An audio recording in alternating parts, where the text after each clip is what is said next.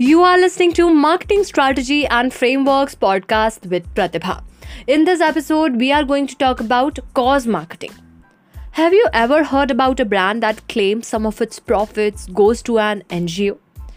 Many technological advancements in recent decades have come at the expense of social and environmental aspects. Consumers have now become concerned about their impact on the environment and society.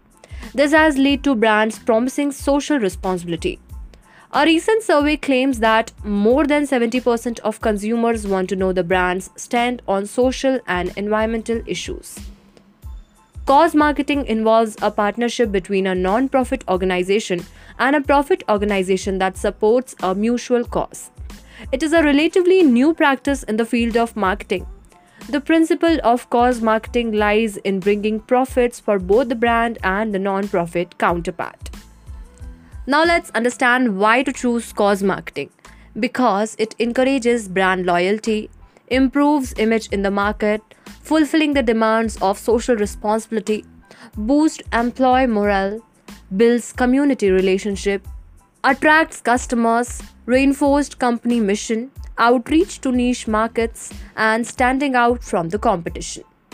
You can see that the advantages of cause marketing are manifold, from generating new attention to creating loyalty and trust among your customers and fulfilling social responsibility. However, creating a successful cause marketing strategy takes some work. It is important to make strategic planning for the same. For that, choose your cause carefully the campaign should respect customer values. It helps when the cause is related to the brand in some way. Determine your contribution. You can contribute to the cause by organizing charity functions, by campaigning, advertising, donating, or volunteering. Involve your audience. Through digital platforms, you can encourage audience to participate in the cause. They can donate or help in spreading awareness. And strategize with your partner.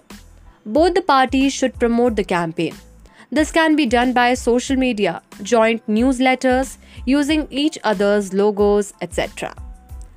Cause marketing is most helpful for brands that sell products directly to customers. This positively impacts huge masses of the audience. Consumers believe that if the company helps in a social cause, then their money is well spent. An example of cause marketing is the recent upcoming of biodegradable packaging for products that invites the attention of an environmentally conscious population. I hope you have understood the concept of cause marketing.